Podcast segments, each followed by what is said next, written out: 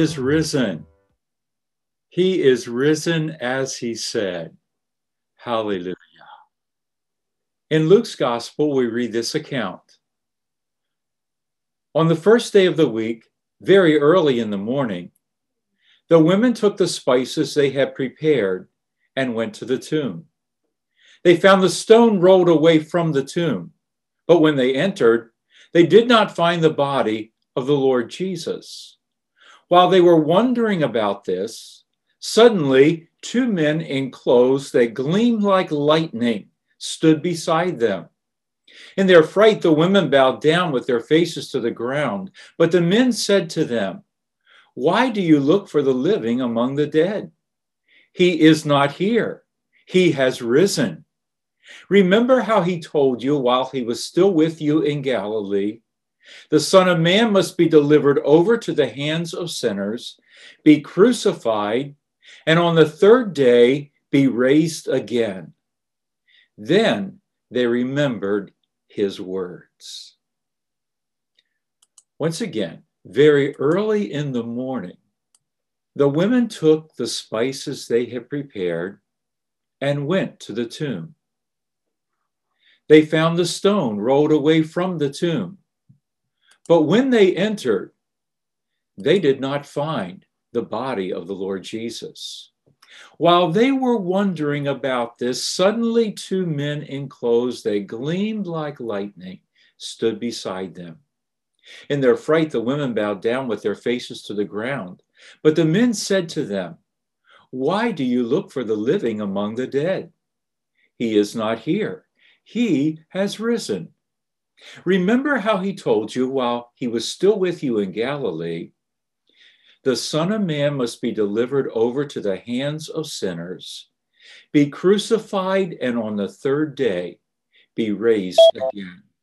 Then they remembered his words. I want us to take note of a couple of things here. First of all, this question that the two men in clothes that gleam like lightning ask the women, Why do you look for the living among the dead? And the second question, or the second phrase, then they remembered his words. So let's keep these two things in mind. Why do you look for the living among the dead? And then they remembered his words. Here are the women. It's the first day of the week. The previous day has been the Passover. Nothing is done on the Passover, it is a day of rest. But it's been on their mind what they are going to do on the first day of the week because they get up very early in the morning. They take the spices that they had prepared the day before the Sabbath and they went to the tomb. They went with certain expectations, they went with a certain agenda. But the reality was far different than what they had assumed it would be. So let's think about what is happening here. Often we process a present reality on the basis of what we perceive and not on the basis of what God promised. And that is what was taking place here. The women were processing a present reality on the basis of what they perceived. As they understood it, Jesus was dead. They had seen him die. They had watched Joseph of Arimathea and Nicodemus place his body in the tomb and roll the stone into place. That was the last thing that they had seen. That was what they understood. And so they were processing that reality on that basis. and not on the basis of what Jesus had promised. So let's look at it again in light of their actions. Often we process. What did they do? What was their process? They went to the tomb. They wondered who was going to roll the stone away. That was their present problem. Because once again, their perceived reality was that Jesus is dead. And so they processed it accordingly, going to the tomb in light of the problem that they were facing. The stone needed to be moved.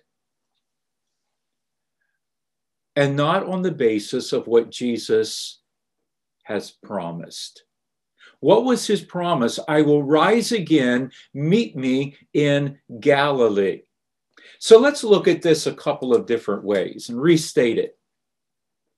The women went to the tomb on the assumption of death, not life. The women went to the tomb on the assumption of what they had experienced, not remembering what Jesus had promised. The women went to the tomb feeling the grief of their experience and not the hope of what Jesus had told them.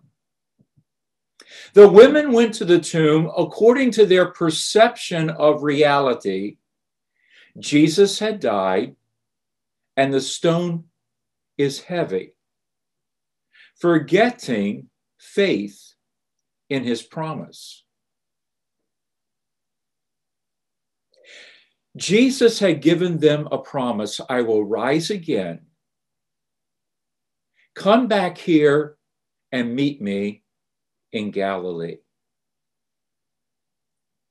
But what was dominating them was what they had experienced, what they had seen,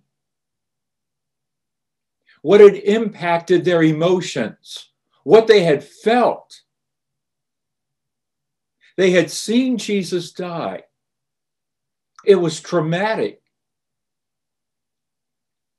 They had seen Joseph and Nicodemus place him in the tomb and roll that heavy stone into place. Now, the stones that covered the tombs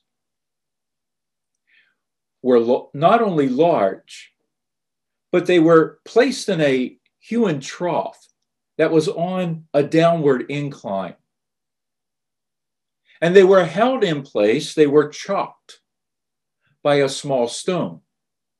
And so that large stone would be leveraged back just enough to take that chalk block out of the way. And then the stone would roll of its own weight down into place and settle into a slight dip. And there it would be immovable. It would take a great deal of effort and multiple people to move it out of the way. And that was their problem because their perception was that Jesus was dead.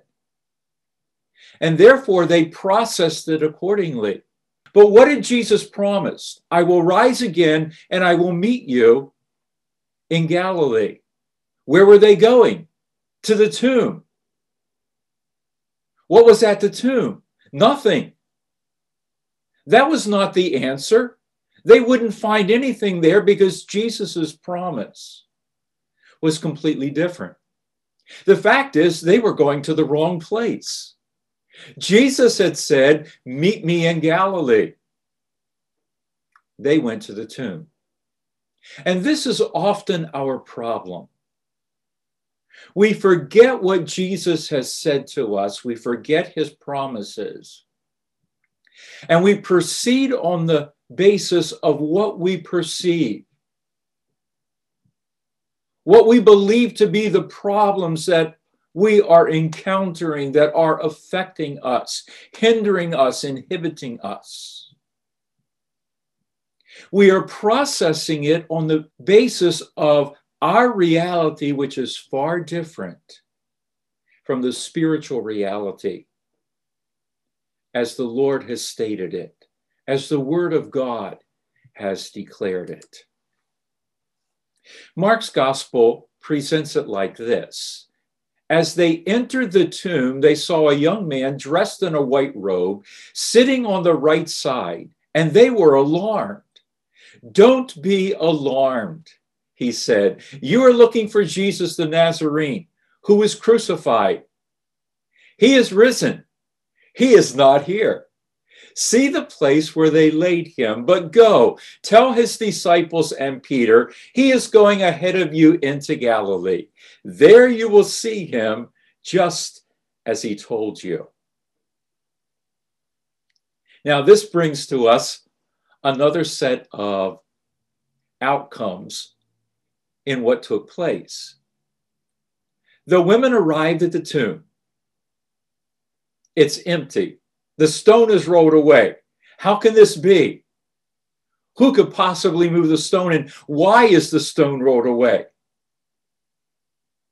Like any inquisitive person, they stick their heads inside. What's going on? Where is the body of Jesus? We saw him laid here by Joseph and Nicodemus. There is an angelic being, there is a spiritual being to reassure them that the promise of Jesus is true. He's not here. Yes, here is the place where they laid him, but you can see for yourself. He is not here.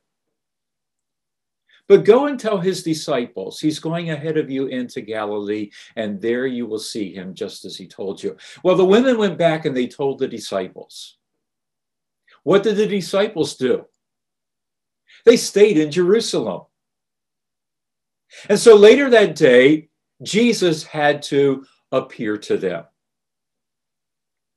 Coming through the walls or through the locked door, he entered without them allowing him entrance. They were filled with fear when he entered the room. What was his first words to them? Peace. Shalom. They were cowering in fear behind locked doors. But that was not the reality of the circumstance. The reality was that Jesus was alive and they were in the wrong place. That is how we often respond to what we perceive as the reality of our circumstances. We cower in fear or we're filled with another emotion. We are dominated by another feeling because we are responding to a circumstance as we perceive it and not according to the Word of God. So here are the disciples. Where are they going to find Jesus? It's not supposed to be in Jerusalem. They are supposed to be in Galilee according to his promise, waiting for him. But again, they are responding according to what they have perceived. They are processing it according to that perception. We also read as we continue in the Gospels that a week later, Thomas is with them. And Jesus appears. Where are they supposed to be? They're supposed to be in Galilee. They are still in Jerusalem. It is after this that they decide to go to Galilee. Why did they go to Galilee? To meet Jesus as he had promised? No. Peter said, I'm going fishing. And the other said, We're going with you. And so off they go to Galilee not to meet Jesus, but to fish. Now, Jesus has come to them twice because they were in the wrong place. They have not laid hold of his promises and proceeding proceeded according to what he had told them to do. Meet me in Galilee after my death because I will be alive. And now, when they go to Galilee, It's still on the assumption of what they have experienced. Or if not on the assumption, without the reality of what they have seen, the living Christ now dominating their perspective and determining their actions. And so they go to Galilee, not to meet Jesus, but to fish. And you remember the story as John tells it to us in his gospel. They are fishing, they have caught nothing, and they see someone walking on the shore who calls to them, Ahoy! What have you fishermen caught?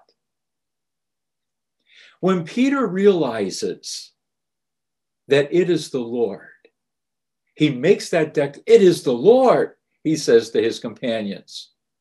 And out of the boat and to the seashore. Suddenly, the reality that Jesus is truly alive and that this is the place where they are to meet him dawns on them. And often that is what happens with us. Jesus has to come again and again to us. We're in the wrong place.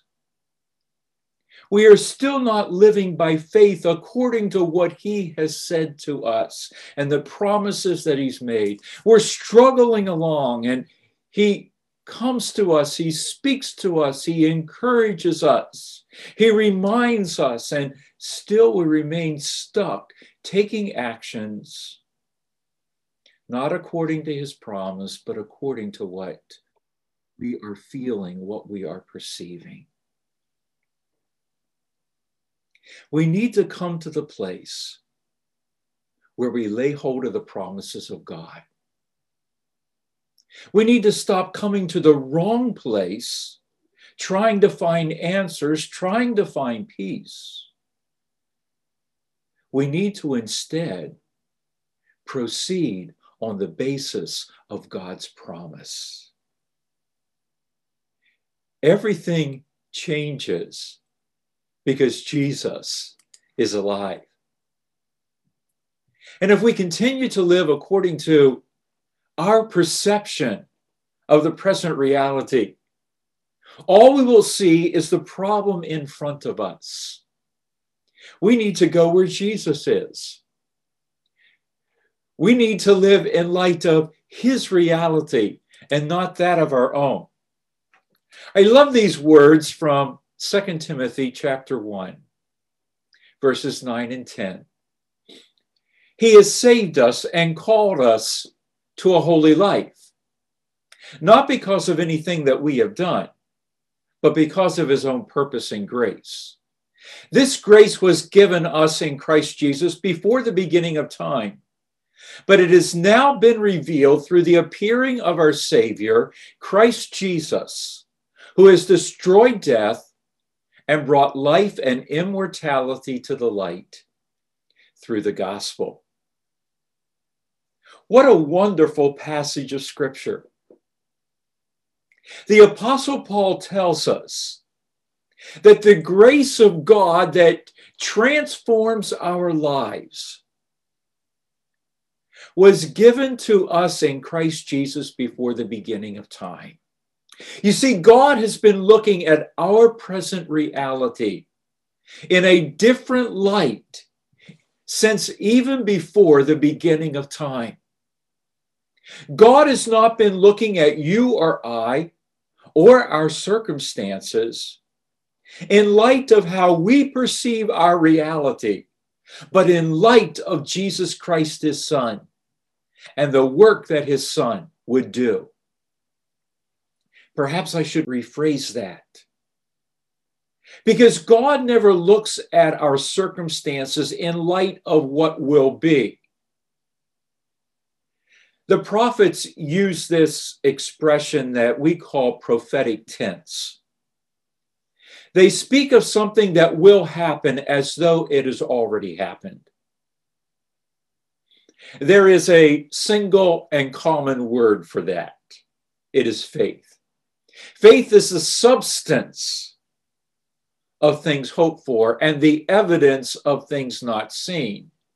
Notice that the scripture does not say that faith is the anticipation of things hoped for and the possibility of things not seen.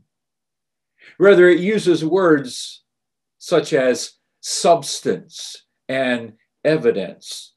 Those things are equated with something that is reality, something that we can touch, feel, see, handle. And that is how God looks at things. You see, he tells us in Ephesians chapter 1 that we were chosen in Christ before the creation of the world, adopted, that we were cleansed of our sins. We were made holy and blameless. And this was all before the beginning of time. Once again, God sees us in light of what he has promised and those promises being accomplished. We see ourselves in light of how we perceive our reality.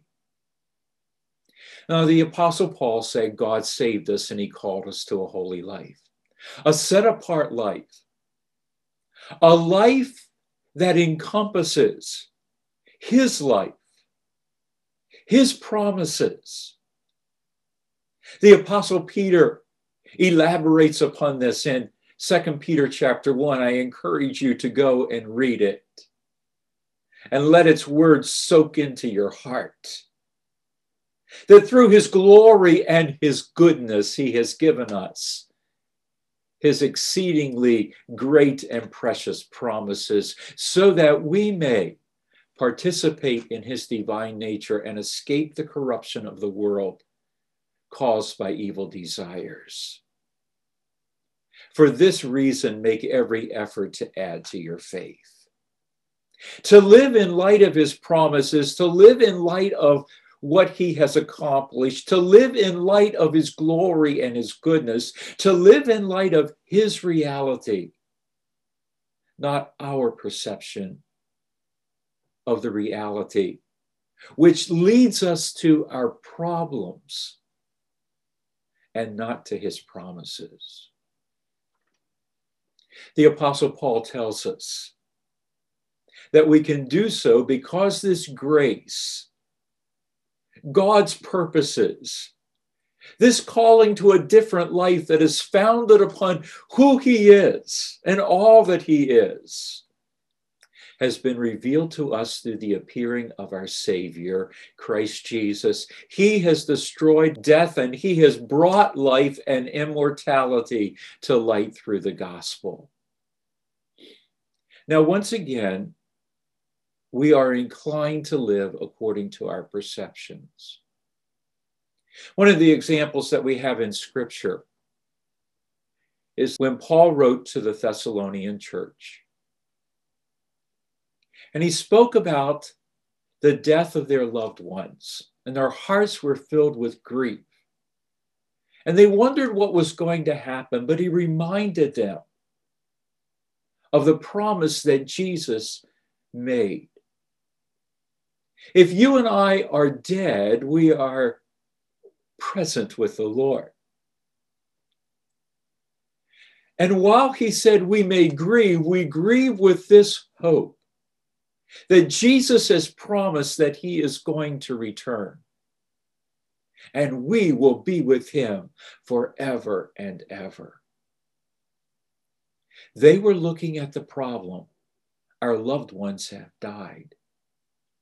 They were forgetting that those who die are with the Lord, that they are now experiencing God's ultimate purposes. The outcome of the death and the work of Jesus Christ, who has brought life and immortality to us. And they were grieving as people who have no hope.